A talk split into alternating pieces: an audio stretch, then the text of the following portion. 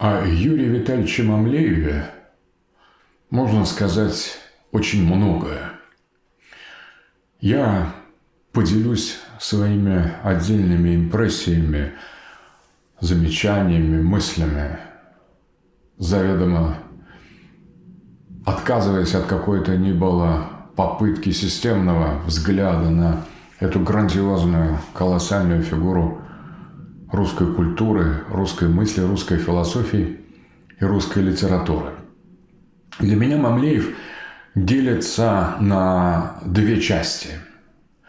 Тот Мамлеев, который был для меня источником колоссального метафизического вдохновения, в каком-то смысле а, тот, кто содействовал, способствовал полному перевороту в моем телесном, физическом, эмпирическом присутствии в этом мире, который повлиял на меня в грандиозным образом, то есть который все во мне изменил, все э, вывернул наизнанку, как вот в шаманской инициации, когда духи варят э, посвящаемого, они вытаскивают все его внутренние органы, все части скелета, разделят на, на отдельные составляющие, вываривает в котле, а потом составляет заново. Причем, э, как правило, в такой новой композиции возрожденного после шаманской инициации неофита, э, у него какой-то детали в теле не достает или какая-то, наоборот, является лишним. Например, иногда вместо ключицы вставляют медную медную пластину или э, не, хватает э, ребра или наоборот появляется какая-то дополнительная дополнительный сустав. Э, вот э, нечто подобное произошло со мной, когда я впервые прочитал книги Мамлеева, его рассказы, его повести, э, шатуны. Меня как будто духи сварили и восстановили заново.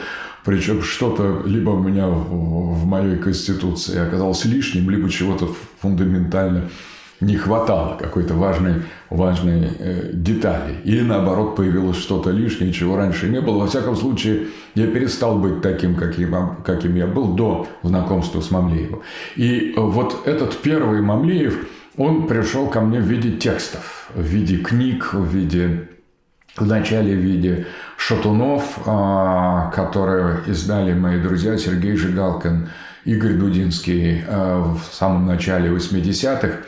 И тогда вот эта книга «Шатуны» с а, предусловием Игоря Дудинского, которая называлась «Письмо молодому э, интеллектуалу», и оно начиналось так «Дорогой Саша», и дальше вот Игорь Дудинский описывал э, свое посвящение Шатунов в моем лице э, новому поколению, я был моложе всех в этом круге, и в лице молодому интеллектуалу, в, в письме молодому интеллектуалу в моем лице Дудинский, как представитель южинских, южинского круга, вот той, того, что иногда называют шизоидной культурой 60-х, 70-х, э, мамлеевского салона, мамлеевщины в широком смысле слова, он от лица именно э, ветеранов шизоидной культуры обращался к новому поколению собирательно в лице этого молодого интеллектуала Саши, обращаясь ко мне, ну, не, конечно, не индивидуально ко мне, а в моем лице ко всем,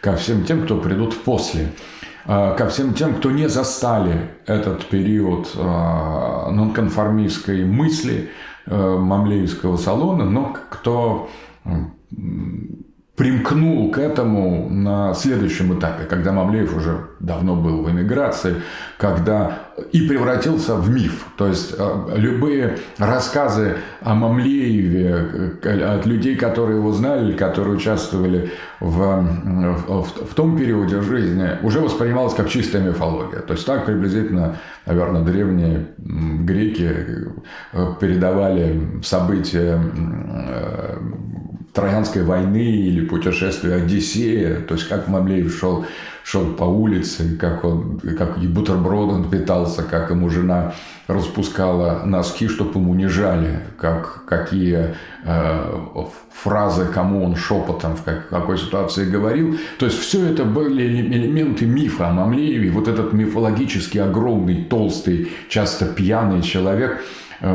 шептавший, э, шептавший своим собутыльникам метафизические откровения нежным голосом, поглаживая себя по, по, по брюху плотными, толстыми, такими барскими, барскими ладонями. Или как однажды Гидар Джахидович рассказывал э, историю, когда он э, жил в, в своей, на первом этаже в своей, э, в своей квартире, вдруг он услышал ночью, ну, довольно поздний вечер, он сидел, Гедай Джамаль читал, вдруг услышал о, с той стороны окна какое-то шевеление, такое впечатление, что кто-то стучал, стучался в окно.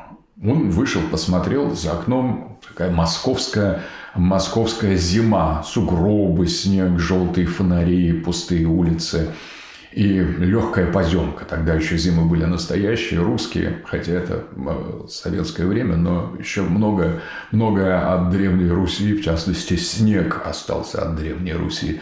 И ничего нет, никого нет. Гедар Джахидович садится, снова возвращается к какому-то философскому трактату.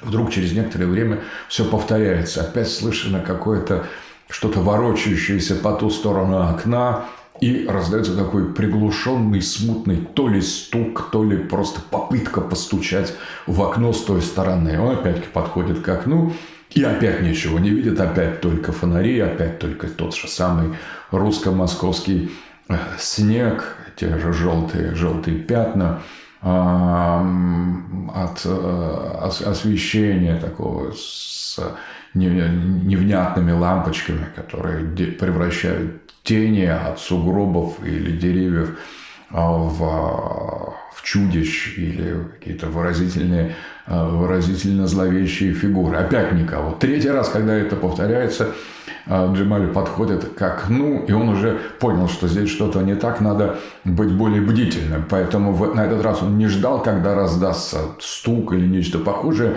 а решил подождать у окна, посмотреть, что же это такое. И в это время он видит, как из-за сугроба э, в этом желтом свете московских фонарей появляется фигура очень толстого и очень пьяного человека, похожего то ли на тень, то ли на, на э, такого бегемота в шапке, которая, качаясь, подходит с трудом преодолевая инерцию, тяготение, явно тянет весь этот пейзаж московский в разные стороны. Существует множество аттракторов, которые бы хотели заполучить эту тушу себе в объятии.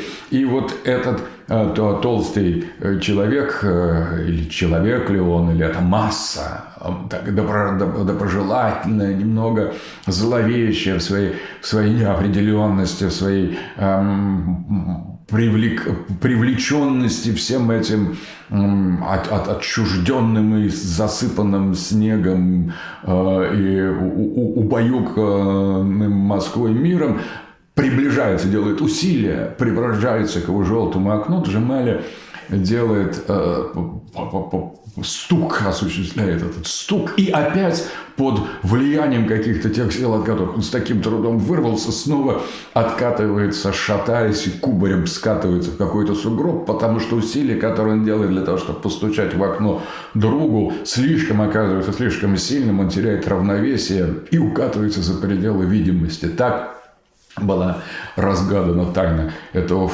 стука. Это Юрий Витальевич Мамлеев э, решил навестить Гидар Джахидовича э, Джамаля и пытался сделать это вопреки тому состоянию такого серьезного, основательного, фундаментального метафизического и физического опьянения, в котором он пребывал. Тогда Гидар Джахидович открывает свою дверь и где-то, в общем, помогая отряхаться, от, от, от, отряхнуться от снега, приглашает своего друга к себе. И через некоторое время с порога или даже еще из-за порога раздается голос Витальевича Мамлеева с мурлыкающими нежными, сладострастно, первертно, зловещими, пугающими э, интонациями о том, что все ужасно, все кончилось, мир, конец света уже наступил. И с такими причитаниями Мамлеев вкатывается, как такой клубок, клубок э, белой снежной тьмы в квартиру Джемаля, выпивая чайку и дальше продолжая на прерванной ноте беседу, которая никогда не кончалась. Вот такой Мамлеев, Мамлеев Шатунов, Мамлеев как Падов, Мамлеев как все его герои, как Извицкий, как отчасти ну, не Федор Соннов, но тот, кто знаком с Федором Сонновым, как Мамлеев знакомый с Федором Сонновым не понаслышке.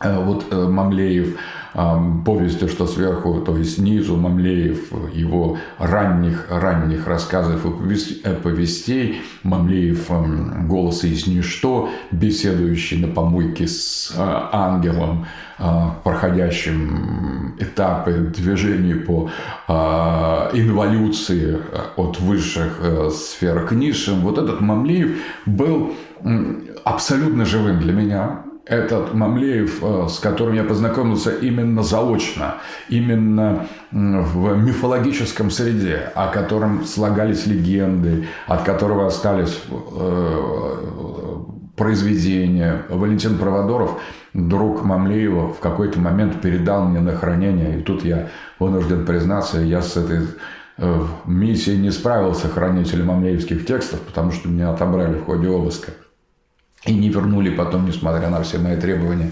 Мамлеевский архив. У самого Мамлеева он сохранился, и эти тексты сейчас напечатали, но Валентин Провоторов вот под воздействием этого, наверное, желания передать э, следующему поколению э, некоторые ключи к метафизике. Он снабдил меня тремя такими толстыми папками мамлеевского наследия. Все эти тексты сейчас опубликованы. А, но я их не, не сохранил, к огромному сожалению. То есть я что-то утратил где-то, наверное, не смог, а, оказался не на высоте этой миссии хранителя Мамлеевского а, архива. Это очень э, трагично, я переживаю это как собственный провал то, что я не сохранил. Хотя Мамлеев, когда приехал, мы с ним уже лично, очно познакомились, просил меня не предпринимать никаких действий, чтобы восстановить этот архив. Архив, говорит, все есть, все есть. Это я на всякий случай сохранял. У меня было несколько копий. Все копии со мной. Я увез их за границу. Я все это опубликовал. И сейчас опубликую остальное. Но, с другой стороны, все же жалко, потому что мне дали эти три папки. И эти три папки при обыске в 1983 году у меня отняли и, и, и увезли в неизвестном направлении. Соответственно, а, вот а, люди, да, вот с этим я Мамлеевым я был знаком, и этот Мамлеев оказал на меня грандиозное впечатление. Мамлеев, который жил в историях, Мамлеев, который а, жил в рассказах, Мамлеев, который жил в свидетельствах Евгения Всеволодовича Головина, Гидаржа Хиджималя, Игоря Ильича Дудинского, в рассказах людей Валентина Провоторова, который его знал, э, Владимира Степанова. Вот весь наш круг моих старших товарищей, учителей, отцов-основателей – Э, метафизического возрождения, с участников этого южинского кружка, к которому я не был причастен, потому что он перестал существовать с эмиграцией Мамлеева где-то в начале 70-х годов, в 73-м, по 74-м, когда он уехал, а я был тогда еще ребенком, а, и я не застал э, южинского кружка, я застал участников, его людей, я с ними дружил, я был очень близок с ними, со всеми, мы с ними составляли одно целое, вернее, я примкнул к этому кругу, но я участником не был, никогда не был на Южинском, и дома это уже не существовало, его еще при жизни Мамлеева, по-моему, в Москве, при жизни Мамлеева в Москве, до иммиграции его разрушили.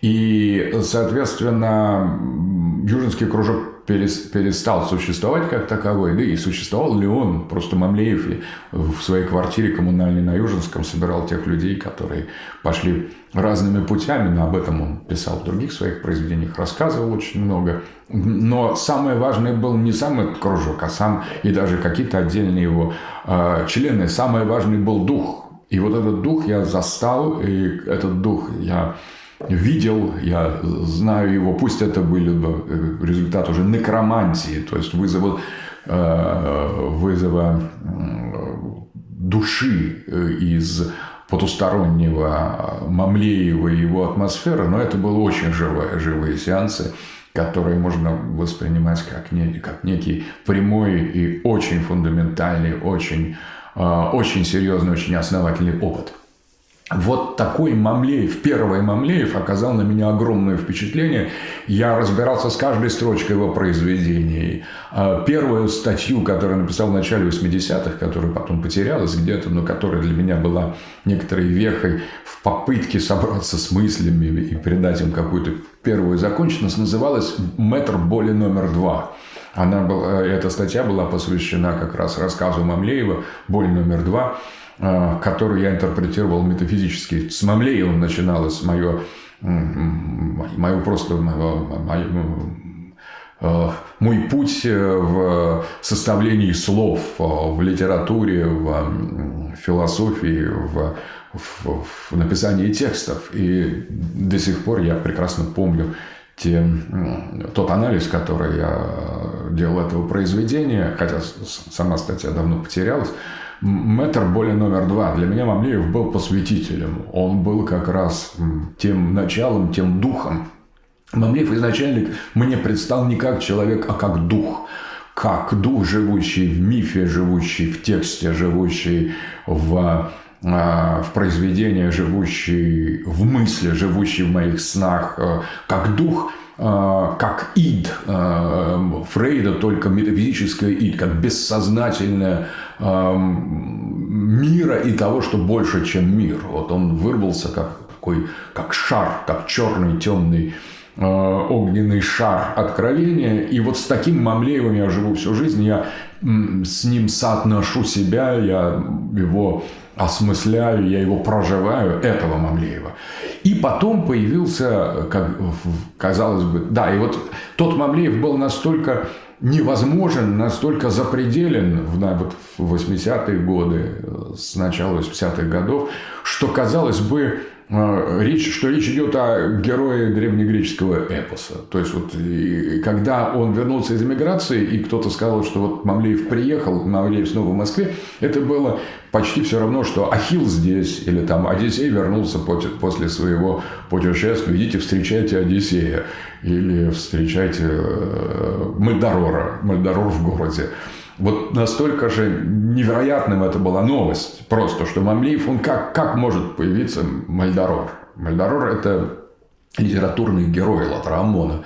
То есть, да, он живее всех живых, да, он очень пронзителен, ярок, но или к, вашему, к вашей гавани э, пристал пьяный корабль Ромбол, Бато Ивр. Ну, что вы скажете, если вам кто-то сообщит такую новость? Ну, вы скажете, что это было очень остроумно, что это действительно э, очень психоделично, но это из серии таких э, мистификаций. Вот, это литературная мистификация. Мамлеев вернулся из э, эмиграции. Это чистая мистификация, очень такая убедительная. Потому что я помню, что мы ходили к Леониду Талочкину, собирателю картин, а, и а, Дудинский говорил, «А сейчас я покажу самое, самое парадоксальное, что только может быть. И мы подходили, проходили через череду работ классического русского авангарда из коллекции Леонида Талочкина и подходили к картине, на которой, которая называлась... Эта картина была еще одного великого совершенно художника Владимира Пятницкого. Его я не застал. Он умер, умер, умер раньше. И э, он сам миф, он был мамлеевский миф, это был художник, это был Мамлеев в облачении живописца. И не просто он иллюстрировал что-то подобное Мамлееву, но он принадлежал той же самой реальности. Он был погружен и посвящен в те же самые миры темных русских духов второй половины 20 века, в которые в, в миры, в которые фиксировал, открывал, интерпретировал и возводил к метафизическим корням, запредельным метафизическим корням Мамлеев. И Пятницкий Владимир в своих произведениях, в своих картинах, тоже невероятных, совершенно сногсшибательных, э, одновременно напоминающий Филонова отчасти. Но Филонов это, это авангард 20 века, это Серебряный век, а Пятницкий – это такой Филонов второй половины 20 века, который также в инфернально, э, в инфернально-футурологические области проникал предельно глубоко и достоверно. Его, его картины шокировали. И вот мы шли смотреть, пробираясь сквозь другие работы в квартире Талочкина, Леонида Талочкина картине Пятницкого, которая называлась «Девочка, читающая Мамлеева». Там была фигура, какой-то глаз и половина обложки книги, на которой было написано «Млеев», потому что не все э, открытая книга «Млеев». И это уже был парадокс, потому что девочка, читающая Мамлеева, это сочетание несочетаемого. Это, в принципе, то, что, чего не могло быть, потому что книги Мамлеева не могли существовать, как не, не могли существовать там, книги, написанные, например, Мефистофелем или, или чем-то э, мифологическим. То есть, это книги как... Книга Мамлеева тогда воспринималась вот во время этого путешествия к Талочкину вместе с Дудинским как э, книга, написанная духом или мифологическим персонажем, книги, написанные, например, Золотым петушком или царем, э, книги царя, царя Гвидона. И вот э, книга, написанная мифологическим персонажем, читаемая девочкой, то есть каким-то конкретным существом, вот это создавало такой парадокс – что действительно э, вот Млеев, оставшийся на, на обложке, это было самое точное, э, самое точное описание того, что с нами происходило, когда мы смотрели на эту картину. Мы млели и блеяли, и не, не узнавали самих себя. Это, это была эта картина сама по себе мистификация, потому что девочка не может читать Мамлеева, таких девочек нет, и такого Мамлеева нет, потому что сам он по себе писал не то, что не для девочек, он писал не для людей, совершенно очевидно. И вот это тоже еще одна мистификация, только, э, только художественная. Соответственно, вот в каком статусе Мамлеев существовал для меня. И я думаю, что он в таком же статусе существовал для тех, кто его знал, потому что уехав, он покинул этот мир, он покинул пределы э, московской, э, московского бытия. Э, то есть э, э, in Moscow sein, э, он покинул область э, той, того региона, антологического региона, в котором продолжали существовать его герои, его свидетели, его последователи, его узкий круг, его Э, посвященных, а они продолжали быть в этой э, э, in Moscow Sein, в этом бытии в Москве.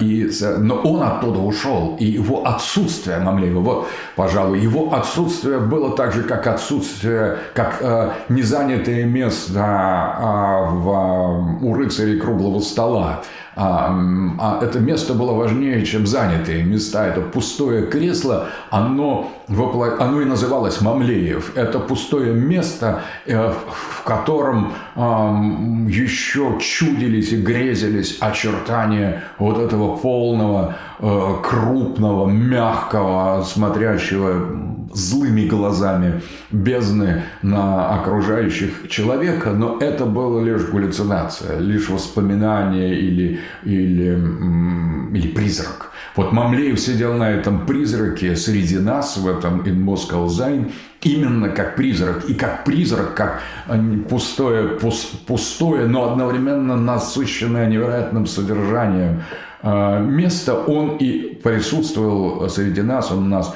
Э, аффектировал на нас, влиял, мы с ним, мы к нему обращались, мы его изучали, и это было, это был Мамлеев. Это был Мамлеев номер один. Это была боль номер один, или, скажем, метр боли номер два, как я назвал это свое, свое первое эссе в жизни.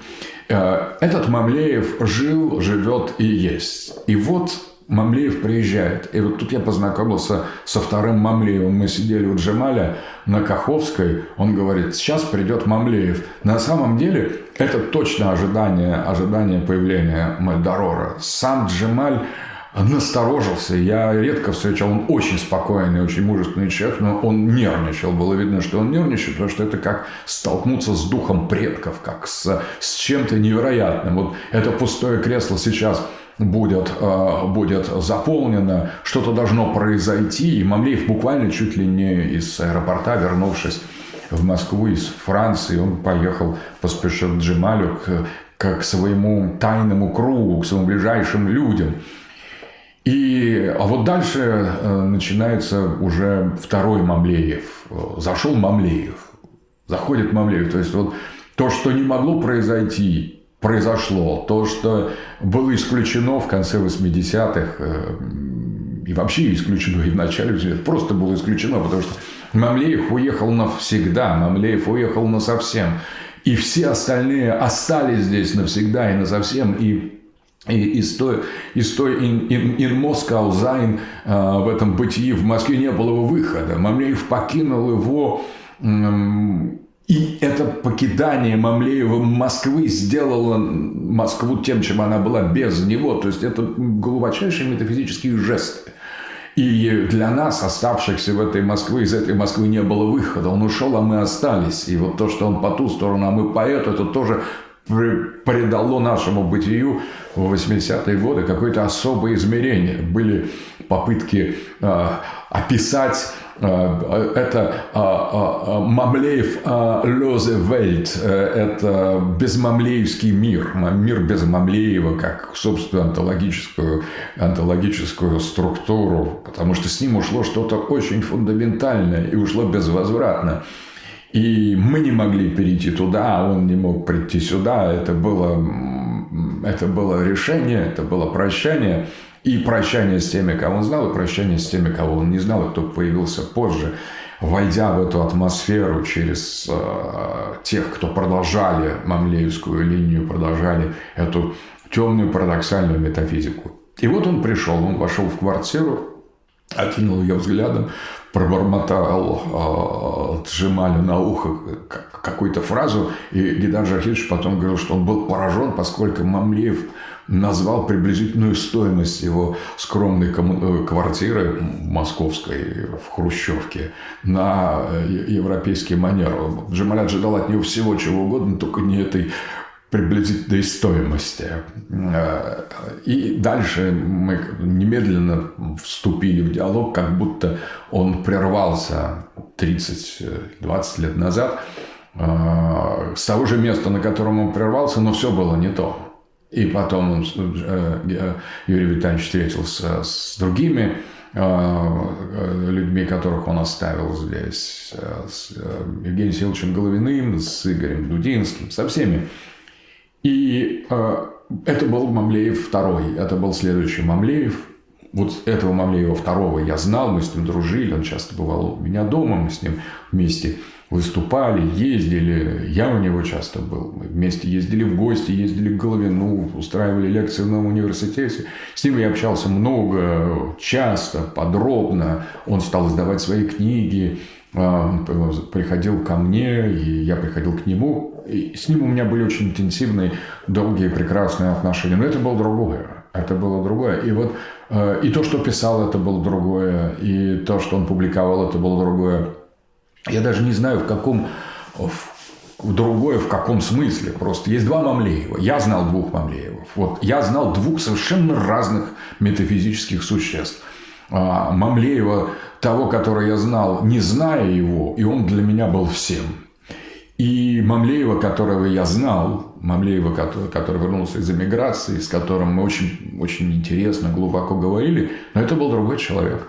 Такое впечатление, что это был конспект Мамлеева. Вот из эмиграции вернулся конспект. Одно дело литературное произведение, другое дело его пересказ или некоторые его толкования.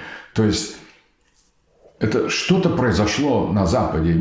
Это чувствовали все. Это чувствовал я, не знавший его. Это чувствовали люди, его знавшие. Это ярко переживал э, Гидар Жахидович Джемаль, удивляясь этому новому Мамлееву Юрию Витальевичу конспекту самого себя. Это переживал Женя Головин, Евгений Селович Головин. Это очень ярко понимала Лена Джемаль, с которыми много э, говорили. Сейчас все ушли, все там, все находятся по ту сторону.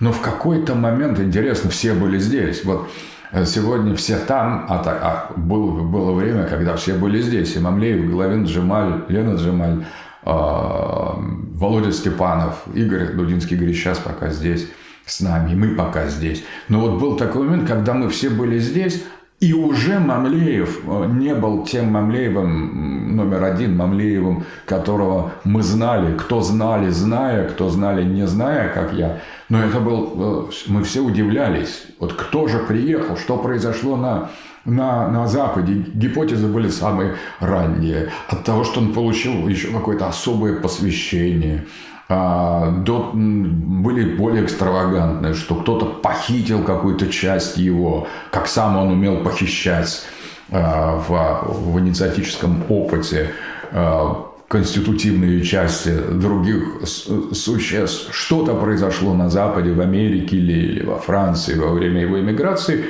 что превратило Юрия Витальевича в некоторый антипод самого себя – и в этом антиподе все было тоже.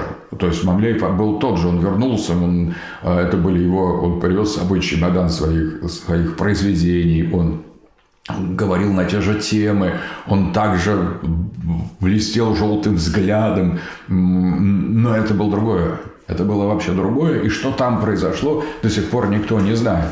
Может быть, перейдя на ту сторону, это выяснено, а может быть нет. Э, трудно сказать. Вот и, и сейчас непонятно, что произошло. И тогда, когда все были по эту сторону. Мне кажется, даже кто-то из наших спрашивал Юрия Витальевича, Юрий Витальевич, а расскажите, вот почему так? Вот почему вы уехали номер один, а вернулись номер два?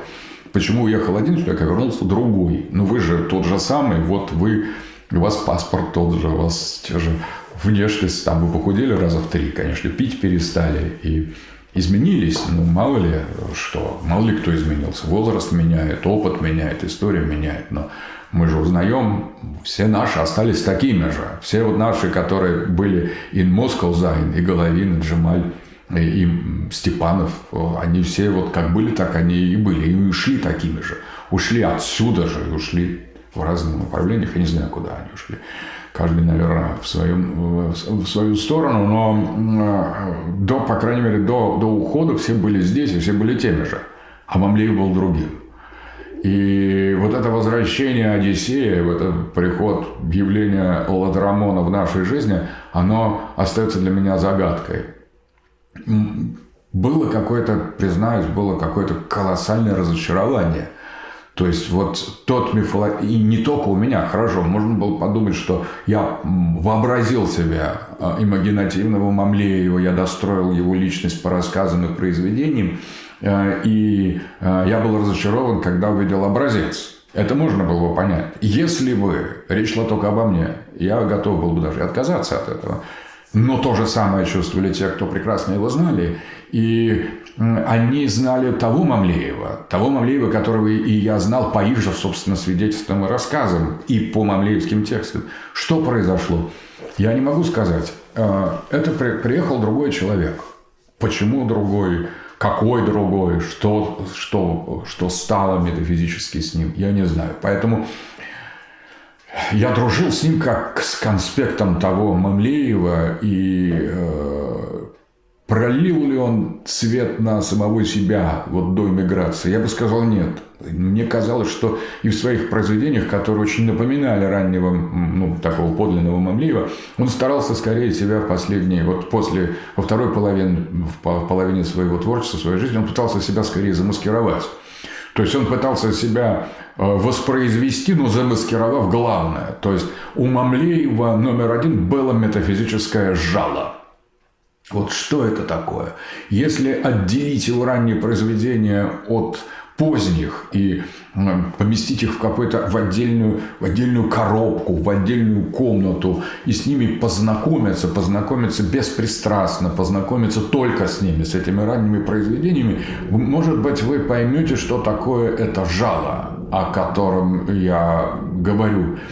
Это жало, когда что-то проникает в твое сердце, в твою суть, и все в ней в тебе меняет. Вот это метафизическое жало, оно, прикосновение его ни с чем не спутать. Это как будто лед охватывает твое сердце, и оно прекращает биться, и больше оно не бьется. Ты есть, а тебя уже нет – или кто-то вместо тебя уже в тебе. Вот это ощущение полной замены, полной, полной перемены мест, как будто из тебя изъяли твое содержание и поместили куда-то или выбросили на помойку, а в тебя поместили как кого-то другого. Вот это жало мамле, мамлеевского опыта, когда весь мир просто рушится.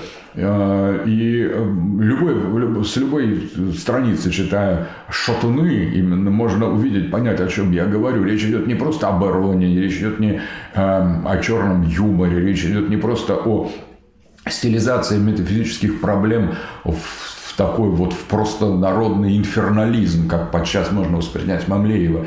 Нет, просто вопросы бытия, вопросы духа, вопросы жизни, вопросы смерти, вопросы Бога, вопросы человека, вопросы конечности, вопросы времени и пространства, они ставились таким брутальным образом, что они ставились как бы без всякого, без всякого подхода и учета наших, наших ограниченностей таким, такое впечатление, что какая-то гигантская гиря просто давила хрупкий, э, хрупкое строение наше, нашего воспитания, наших предрассудков, просто сметая все. Или, например, вот в рассказе, э, в повести «Утопи мою голову», как э, история шаг за шагом, история бытового недоразумения приобретает все более и более инфернальный характер. И это, эти небольшие короткие жанры Мамлеева, они быстро вводят нас в некоторую совершенно умопомрачительную проблематику и бросают там, и оставляют. Ты уже не можешь вот э, вернуться назад. Ты не можешь стать тем человеком, который никогда не читал Мамлеева, который э, достаточно небольшого раннего рассказа, просто прочитанного от начала до конца, прочитанного в любом состоянии, в любом настроении, с любой степенью внимания, и в человеке что-то меняется. Если у него есть некоторый духовный настрой, если у него вообще, если он сам есть, то он не остается не, не задетым. Он, он остается с выпущенными глазами или открытым ртом, который так до конца жизни, строго говоря, и не может закрыться. Такое же влияние Юрий Витальевич оказал э, в юности на Головина, как Женя сам рассказывал, и на. Женя говорит, что э, я интересовался и какими-то духовными практиками, разного рода теориями, э, философией, мистикой, герметизмом. Прочитал очень много произведений. Когда встретился Мамлеева, Мамлеева я, и до встречи с ним Женя говорил, что я видел много и многих, и, и удивительных людей, и, и мрачных. Когда я встретил Мамлеева, я подумал, что этого не может быть. Вот этого просто не может быть. Это так не бывает. Так, такое существо невозможно в антроп, по антропологическим, антологическим, историческим, э, анатомическим законам. Этого не может быть. Но это было, и Женя, конечно, был просто сломлен, сметен, просто поражен э, э, Мамлеевым, который своим жалом просто до него дотронулся. И Головин э, совершенно преобразился. Так он сам рассказывал.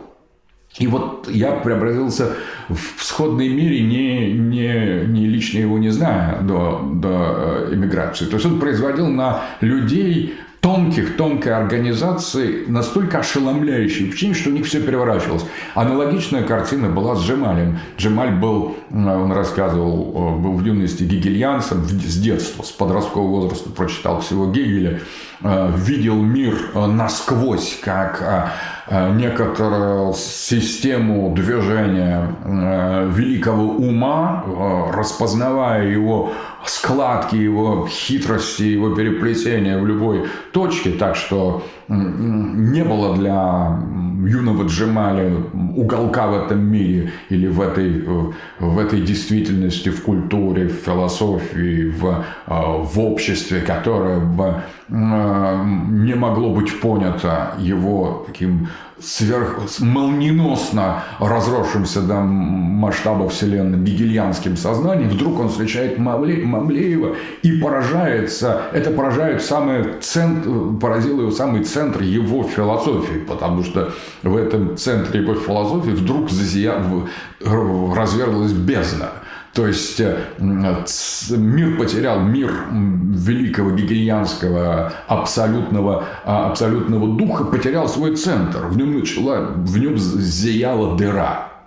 И эта дыра, это было прикосновение мамлеевского жала уже к такому э, э, великому, рас, э, великому мыслителю, как Гидар Джахидович Джамаль. После этого он, э, познакомившись с Мамлеевым, мне рассказывал, он пришел, вернулся домой поздно ночью, и в полном ошеломлении написал, я отказываюсь от всего, чего, что я знал, э, я меняю свой взгляд на все вещи, а, у мира а, нету рассудочного основания, мир – это абсолютное безумие. И отныне мне предстоит иметь дело с ним в этом качестве. Вот так поражал Мамлеев э, те внимательные, уже искушенные метафизикой, искушенные философией, искушенные культурой умы. Он осуществлял полный переворот.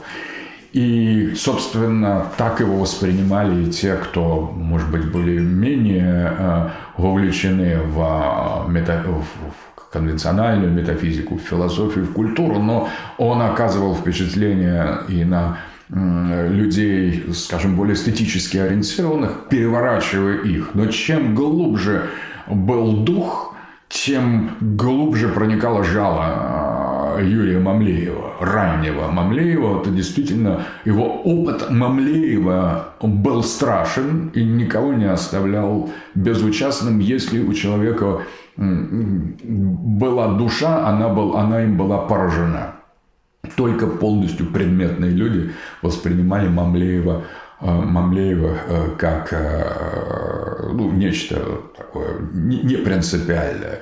Я, по-моему, рассказывал эту историю, часто передавали о том, как Мамлеев читал в какой-то компании, состоящей из южинских э, интеллектуалов, э, его сподвижников и просто обычных инженеров или интеллигентов, таких внешних, как он их называл, свои рассказы. И в какой-то момент, вот на третьем и четвертом рассказе, инженер, который пришел со своей девушкой, э, он, он как бы бледнел, грустнел, лицо искривлялось, искривлялось все больше и больше, и в какой-то момент он вскочил и заорал, там, извращенец, аморальная личность, э, чудовище, что вы делаете? Вы унижаете человека, вы показываете безнадежность нашего бытия, это э, некоторая пародия на действительность, этого не бывает, вы все это придумали, вы недостойны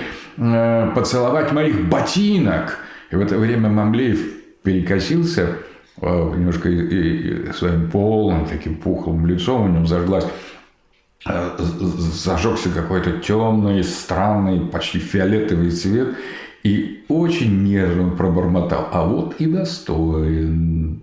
И полез под стол целовать ботинки этому инженеру, что он достоин поцеловать ему ботинки. Это жест не просто юродства, не просто дендизма, это жест, который также невозможен, как все остальное. То есть это реакция фактически существа абсолютно ближайшего потустороннего, сотканного из, из стихий потустороннего, который вдруг оказывается лицом к лицу за столом с инженером и его девушкой где-то в 60-е годы может быть, даже в начале 70-х. Там, датировать это невозможно, потому что это событие оно вне времени. Это событие, которое в каком-то смысле происходит здесь и сейчас. Если есть люди, способные читать раннего Мамлеева, значит, есть люди, способные ужасаться раннему Мамлееву. Почему я говорю раннему Мамлееву? Потому что это Мамлеев с жалом.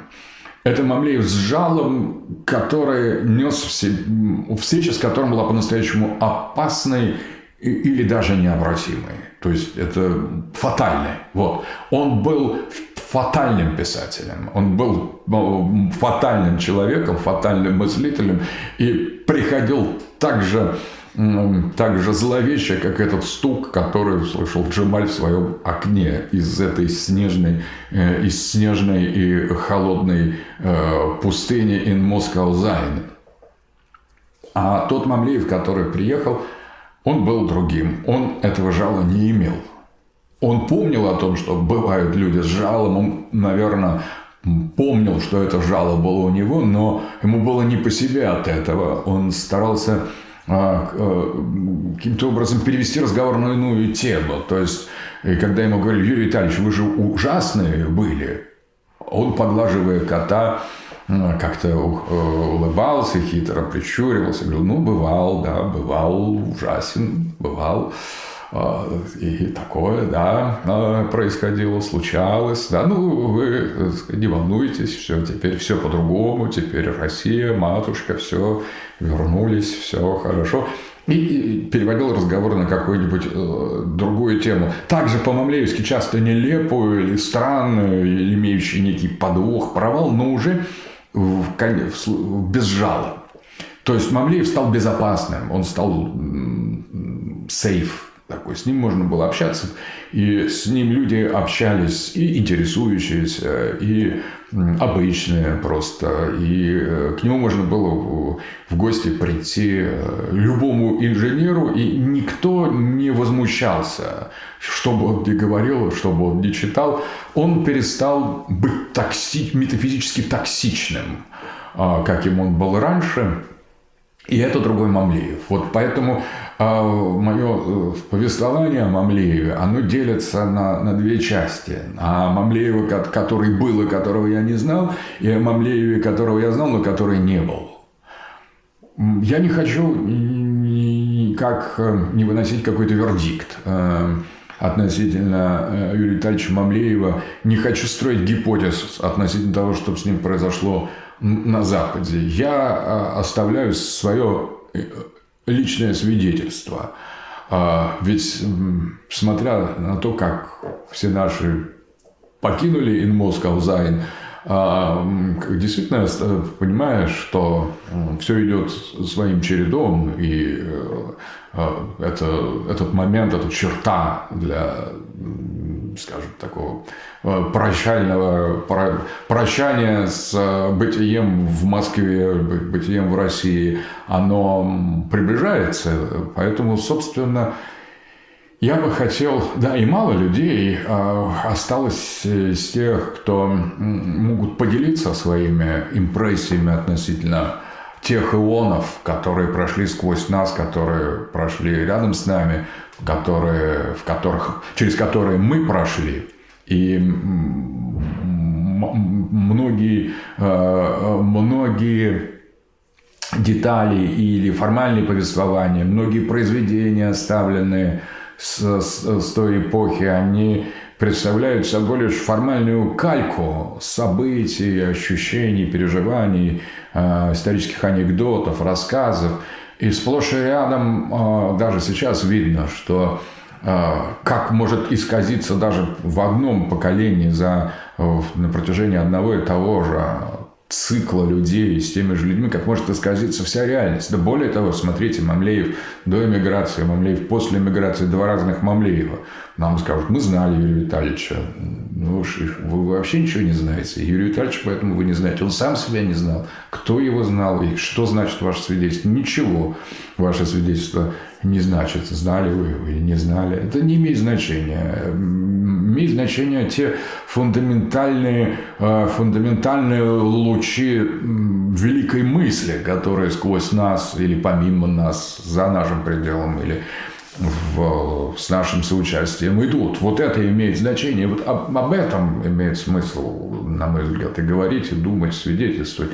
Так вот, я бы оставил э, вот уже там тоже как-то собираясь а, прощаться в, какой, в каком-то смысле когда-нибудь с In Moscow а, вот с, с этим регионом, онтологическим регионом, я бы хотел обратить внимание, а, сделать уже свое обращение к молодому интеллектуалу или молодой интеллектуалке, который может прийти после, которая может прийти, которые могут прийти сейчас или даже позже, когда все наши окончательно уйдут. И я хотел бы обратить внимание, если вас по-настоящему это интересует, а почему бы и нет? Почему бы не стремиться быть затронутым этим метафизическим жалом? Почему бы и не хотеть понять кто мы, откуда мы, куда мы, зачем мы, почему здесь, почему сейчас. Это закономерно. Это как раз самое естественное. То есть откровение и открывание себе Мамлеева – это самое естественное, что может быть. Неестественно не делать этого, неестественно избегать этого, неестественно быть бесчувственным к бытию, бесчувственным к своему присутствию в мире. Вот это неестественно.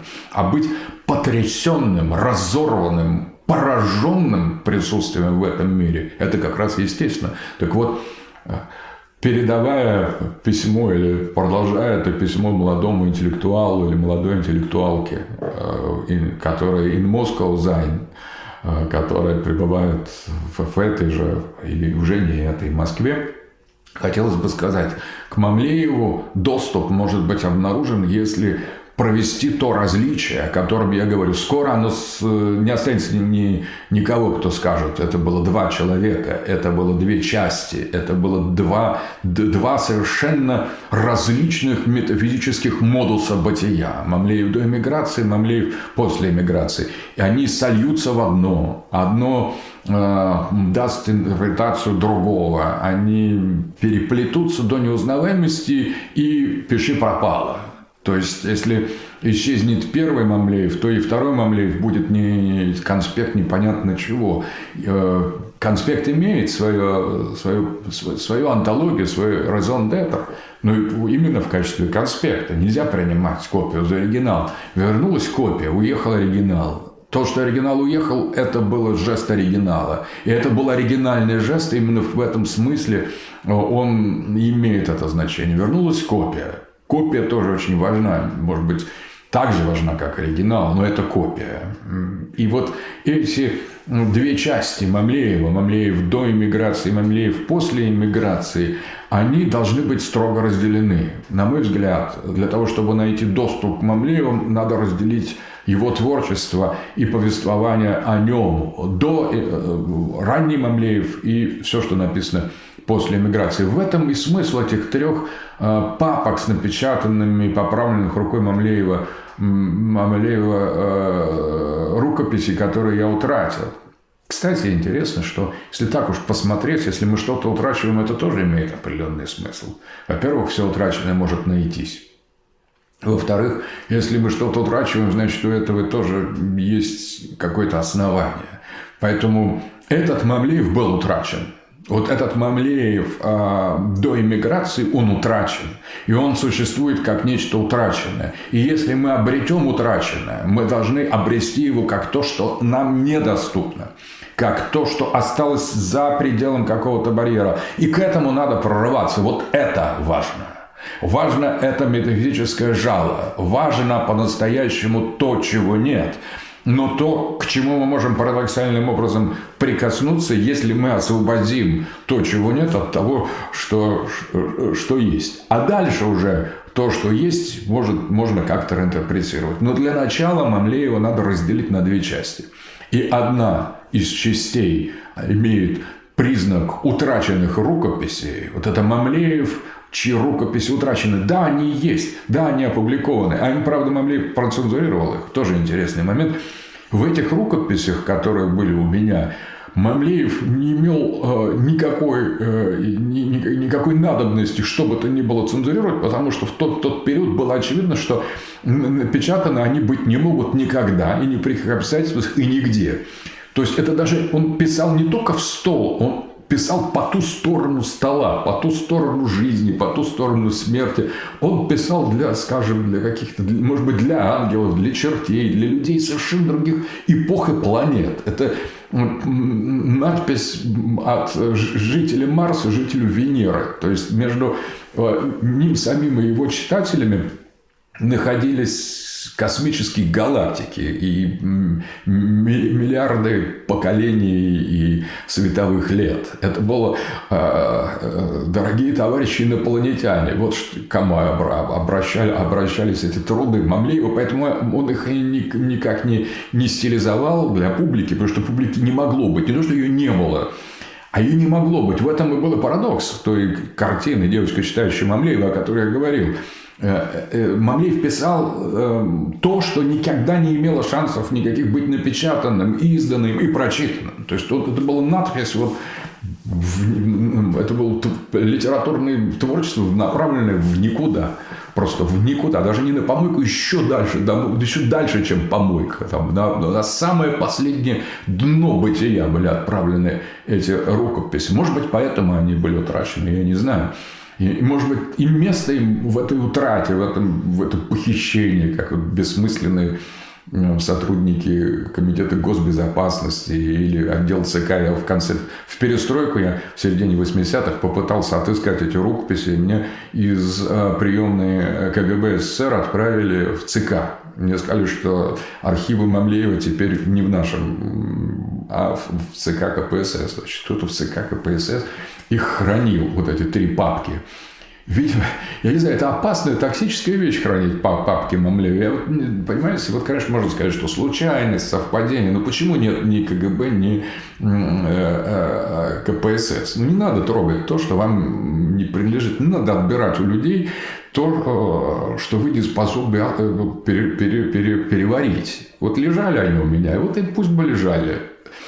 Я бы их хранил, может быть, я бы что-то уберег а, а, эти, э, все и КГБ, и ЦК от тех неприятных вещей, с которыми произошли с ними в рубеже 90-х годов.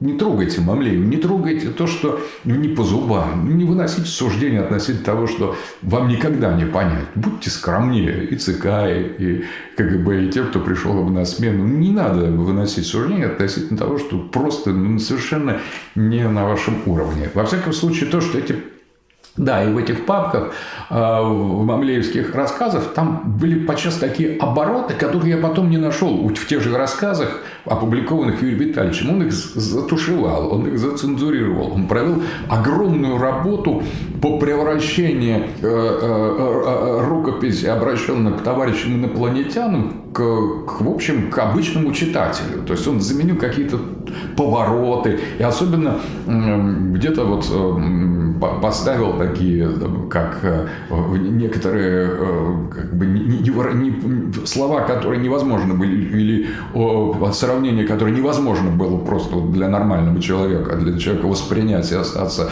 нормальным, он э, как бы вежливо и так добродушно зачеркнул, придал более мягкую оборот, какие-то даже изъял фрагменты, где-то что-то ободряющее дополнил в свои ранние работы, вот в, в, те, в, ту, те три изначальные папки э, которые исчезли. Это незаметно. Все равно Мамлеев там, вот ранний Мамлеев, он как был, так и есть. И это тоже не принципиально. Он не сильно испортил, если если угодно, или исказил свое раннее творчество. Но поработал над ним, э, как бы изобразив, что это для вас. Это все равно не для вас. Это все равно не, не это для каких-то совершенно другого типа су, существ это написано. И если молодые интеллектуалы и интеллектуалки – заинтересуется этим, для этого надо сделать усилия. И в первую очередь разделить творчество Мамлеева на две части. До э, поездки и после поездки. И просто на некоторое время, ну лет на, на, лет на 5, на 6, забыть позднее творчество. Вот пожить с Мамлеевым ранним и только ранним. Вот это только раннее, это не прихоть, не мой индивидуальный, не, не, не, не мои индивидуальные импрессии, не мой индивидуальный опыт. В этом есть что-то большее.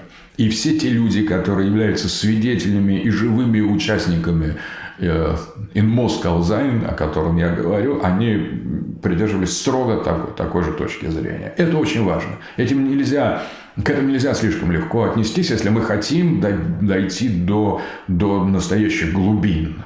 Если мы хотим коснуться того, что было, что им было важным, что есть, и что будет важным, и что будет, если нас это все интересует, мы не должны легкомысленно к этому а, относиться. Послушайте этого письма уже следующим поколением а, молодых интеллектуалов.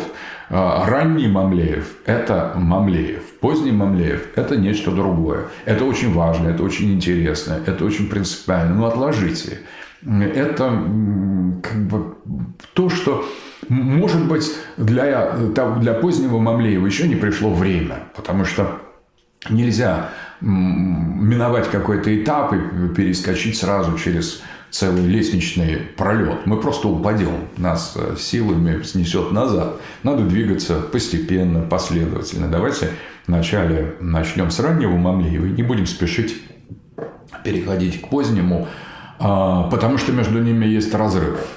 Преодолел ли сам Мамлеев этот разрыв, я не знаю. Это его тайна. Он там, где он сейчас, где-то там, он, наверное, знает это, а может быть нет, а может быть до сих пор этот разрыв преодолевается. Здесь он мне много книг э, посвящал своих с пожеланием встретиться на том свете. Назначал даже места, где мы с ним будем встречаться. Время такое дорогого Сашеньки для, с пожеланием встречи на том свете через какое-то время в тех или иных углах Вселенной, по ту сторону сущего, за пределом мыслящего и немыслимого абсолюта, в, то, в темных углах бездны, в, то ли в столице или наоборот в предместье у Небра Брагилии, как Мамлеев называл, ту страну, которая лежит по, сторону, по ту сторону бытия и небытия. И вот он э, явно не предполагал и не, не считал, что с его земным существованием все закончится. Наоборот, наверное, самое интересное – хотя он очень любил и тело, и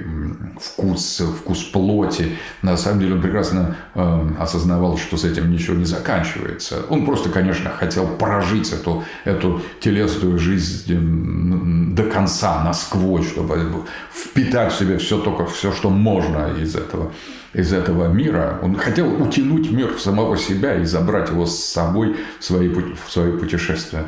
Наверное, ему так удалось, поэтому он решает свои проблемы. И, наверное, мне тоже кажется, что мы еще встретимся, еще много осталось здесь loose ends, таких незаконченных концов в этом in Moscow Sein. Это была такая насыщенная культура, это была настолько метафизически богатая действительность парадоксами, гранями свободы, которой она поворачивалась, глубиной откровений, степенью ужаса и огорошенности, озадаченности тем, э, что мы, о чем мы говорили, о чем мы думали, чем мы жили, что мы проживали. Вот это все требует несколько еще таких несколько ионов, таких долгих, э, долгих, э, долгих возможностей сосредоточиться, продумать. Ну, нужно еще пару вселенных для того, чтобы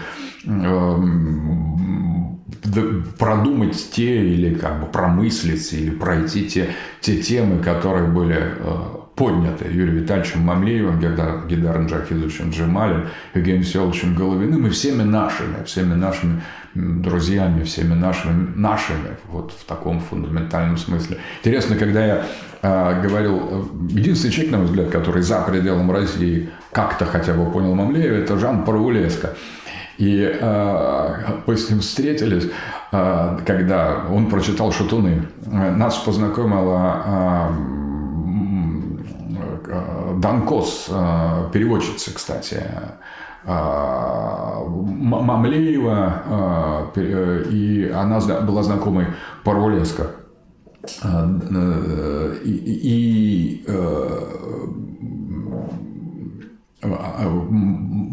Парулеско сказал, э, он говорит, «А, Александр, а, а о чем, э, вот э, скажите, пожалуйста, вот то, что пишет Мамлеев в «Шатунах», это какое-то отношение хотя бы к действительности, хоть отдаленное, которое там описано, имеет – я ему говорю, да там все слово слово правда, там нет ни, ни, ни, ни, ни грамма вымысла. Это чистая документированная реальность, это документальный, документальный роман абсолютно. Там, чист, там нет ни, ни, ни, ни, никакого воображения, просто Мамлеев рассказывал то, что есть.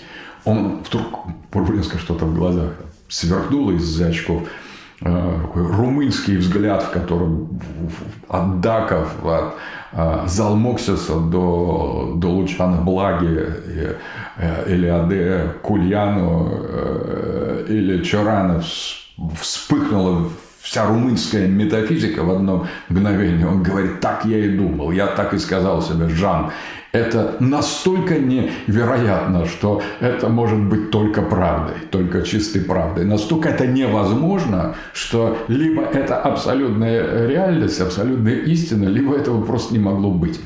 это вот такая парадоксальная реакция на Мамлеева. Как раз «Шатуны» и вот ранний Мамлеев – это именно документальный роман ужаса. Это та документальная метафизика, которая э, предельно точная, предельно изложена, без всяких интерпретаций, без, всяких, без всякой цензуры, без всякой, без всякой адаптации, обращенная никому. И это смысл, и это как раз эм, содержание раннего Мамлеева. Вот в этом качестве и так она должна восприниматься – это первая часть его творчества. А вторая часть его творчества, на мой взгляд, должна быть отложена. Она должна быть отложена неопределенный э, срок.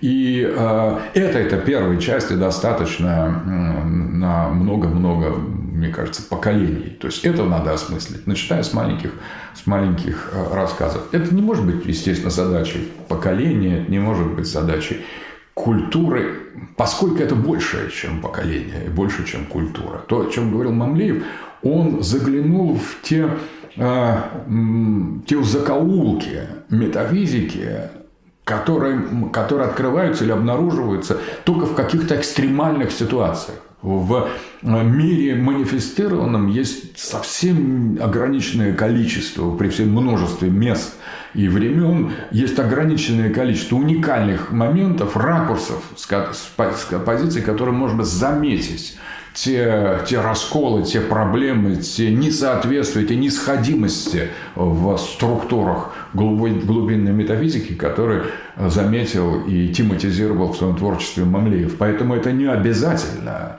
но это невероятно, что они есть. Поэтому Мамлеев э, – это настоящая, настоящая щель в абсолюте, которая разверглась э, на какое-то, на какое-то мгновение, была зафиксирована, замечена была, если угодно, даже описана, задокументирована это мгновение обнаружения некого несоответствия, неких нисходящихся концов на самой глубине метафизической действительности, в самой метафизике что-то не так, повернулось не тем боком, было задокументировано и снова э, исчезло, и, и, исчезло из виду. Вот поэтому, мне кажется, Мамлеев как э, совершенно не историчное, не связанное ни с какими историческими элементами, сторонами действительности э, существо, как некоторый необязательный свидетель, свидетель, который свидетельствует о чем-то настолько невероятном, что лучше бы об этом вообще никаких свидетельств не осталось, лучше бы их э, стереть из, из истории, но одновременно всегда ведь есть э, эм, те, тот, тот дух в нас, э, который недоволен сходимостями, такими законченными системами, который хочет чего-то большего, который вдохновлен только невозможным, только невероятным, только э, и, и движется и желает только того, что просто никогда не может случиться. И вот Мамлеев – это то, как пример того, что случается то, что не может случиться. Написано то, что не должно быть при каких обстоятельствах написано. Сказано то и так, и, и таким образом, что не, не имеет никаких шансов, даже с точки зрения самой, самой полной теории вероятности, не имеет шансов э, быть э, сказанным. И это сказано. Вот что такое Мамлеев. Это чудо. Это совершенное интеллектуальное чудо, как Э, вот э, чудом является in Moscow, in Moscow Sein. Мы с э, Мамлеевым и с Евгением Селовичем Головным однажды в рамках нового университета посвятили обсуждению инфернальной, действительности инфернальных пейзажей той Москвы 60-х целую лекцию. Вопрос был такой, можно ли представить себе мамлеевских героев и мамлеевскую тематику, такой подлинно мамлеевских героев и подлинно мамлеевскую тематику, Мамлеева раннего, можно ли представить за пределом а, той Москвы, а, которая существовала до его эмиграции. И взгляд был разный. Мамлеев говорил, конечно, можно, что я же здесь, я же вернулся, вот мы опять сидим, разговариваем. Вот сейчас что за мероприятие тоже такое? Сидят три человека, разговаривают о вещах, э, их слушает там человек сто, открыв рот. Вот само по себе то, о чем мы говорим, это практически девочка, читающая Мамлеева только в 3D. То есть нечто невозможное.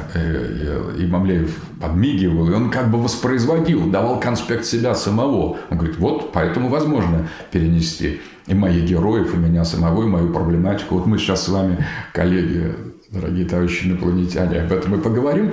А Женя был э, Головин, ну как он Дэнди, он вообще не отвечает никогда на вопросы, э, не, как бы сказать, не э, обведя вокруг пальцев спрашивающего, слушающего и подчас самого себя. То есть он, Головин был метафизическим Дэнди, поэтому его ответ был такой же дендистский ну, приблизительно такой, ну, нашли что спрашивать, как-то так. Ну, это все было развернуто в лекцию, причем не то, что Э, непонятно, вот не надо было спрашивать, или, или наоборот это очевидно, или наоборот этого ответа нет. То есть, как всегда, Евгений Селович э, говорил не просто уклончиво, а сама его уклончивость и подчас неясность его ответов была в предельной прямотой и жесткой такой кристальной очевидностью. А, это тоже способ выражения. Но я высказал свою, свою точку зрения, что мне кажется, что между э, Москвой, описанной в произведениях Мамлеева, раннего Мамлеева до иммиграции, и Москвой, куда он вернулся, уже общего почти общего ничего нет. Эта Москва кончалась. Вот эта in Moscow Sein, мамлеевская Москва, Москва кончалась на моих глазах в 80-е. Не знаю, почему не буду приводить. У меня даже нет гипотезы, почему. Она просто кончалась. Что кончалось, я тоже не могу сказать. Вот Москва кончалась.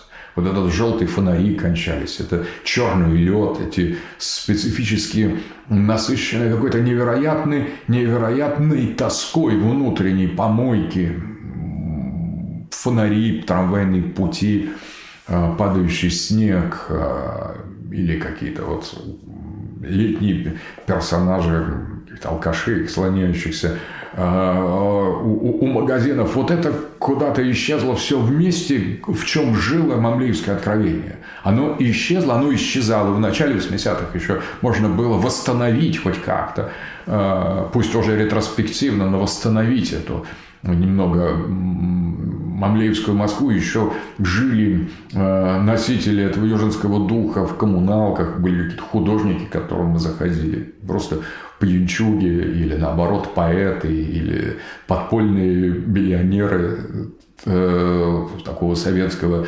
э, периода, типа Игоря Холина, который был и диссидентом, и автором совершенно замечательного замечательного э, произведения «Кошки-мышки», где отдельным совершенно является мамлеевское произведение, на мой взгляд, вставленное в «Кошки-мышки». Это и англичанин Тяпнин, тоже очень тонкая и, и глубокая, как вся эта культура 60-х, она растворялась наверное, на глазах, она исчезала, она эвапоризировалась в 80-е, и, на мой взгляд, вот эти инфернальные пейзажи in Moscow Zine 60-х и 70-х, где-то к середине 80-х они, это исчезло. И уже а что пришло на это место, трудно сказать. Иногда мне кажется, что ничего и не пришло. Что вот там как раз где-то к, к середине 80-х все и кончилось, и все. То есть и, и на это место там до сих пор были какие-то ветра прошлого. А, может быть, это возраст. Хотя это чувствовали, чувствовал не только я. И люди самые... Я всегда дружил с людьми, которые были меня намного старше начиная от 10 до 30-40 лет. И чувствовал себя прекрасно именно с теми людьми, которые меня существенно старше. И, а, а, и сейчас я чувствую себя прекрасно с людьми, которые меня существенно моложе. Ну, в, в своем возрасте я, я, я не понимаю, мне, мой возраст мне абсолютно чужд. Понятно, старики и младенцы, они, по-моему, правильно все понимают, а кто между ними, тот находятся в какой-то, мне кажется, помрачении таком духовном. А вот старики и младенцы все правильно, все правильно говорят. Если они хоть что-то говорят, те звуки, которые, если можно считать, что их звуки принять их за речь, это правильная речь, это, вот это верно. Ну, а все остальное такое отклонение. Так вот, я не знаю, сохранилась ли эта э, Москва, ее пейзажи, мамлеевские пейзажи, а, где-то еще, может быть, где-то вне времен, может быть, они ушли вместе с Мамлеевым, или даже еще раньше, может быть, они растворились и пропали еще тогда, когда он а, сам Юрий Витальевич, как мэтр, более номер два, уезжал из Москвы, прощаясь со своими друзьями. Трудно сказать, куда потерялась эта Москва. Она где-то, может быть, есть, но явно не здесь. Вот что я хотел э, сказать о Мамлееве,